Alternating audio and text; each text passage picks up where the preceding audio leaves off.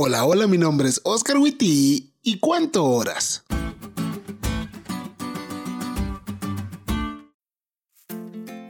Amigos, la oración. ¡Wow! ¿Cómo nos cuesta orar, caramba?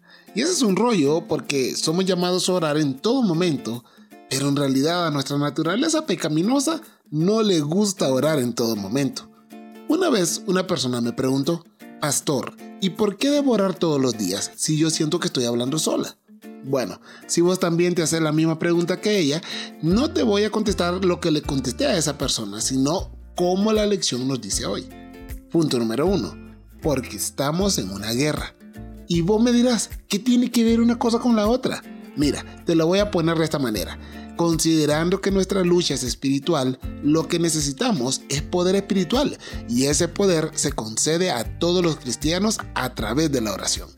Cuando los soldados estaban en una guerra, se les decía que invocaran a sus dioses, así que si ellos le oraban a dioses que no existían en medio de la batalla, cuánto más nosotros que tenemos un Dios que sí es real y si nos contesta, tenemos que orar en todo momento.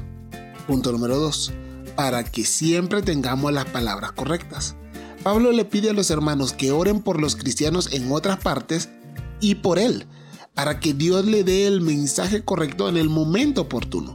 Y sí que se necesita oración por ello. ¿eh?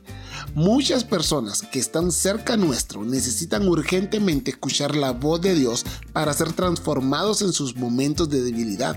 Y Dios lo sabe.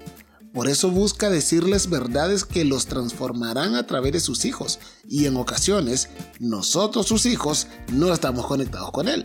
Y por eso Dios no puede decirle a esas personas lo que necesitan. ¡Qué tristeza!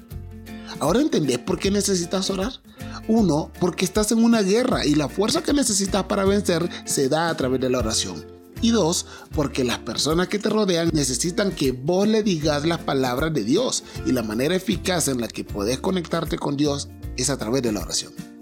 Elena de White dice, tenemos que llevar a cabo la tarea de un soldado, ganar victorias, porque no debemos ignorar las artimañas de Satanás.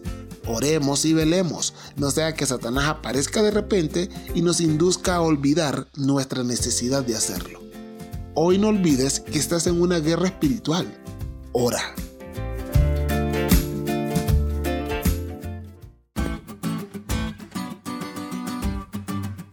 ¿Te diste cuenta lo cool que estuvo la lección? No te olvides de estudiarla y compartir este podcast con todos tus amigos. Es todo por hoy, pero mañana tendremos otra oportunidad para estudiar juntos.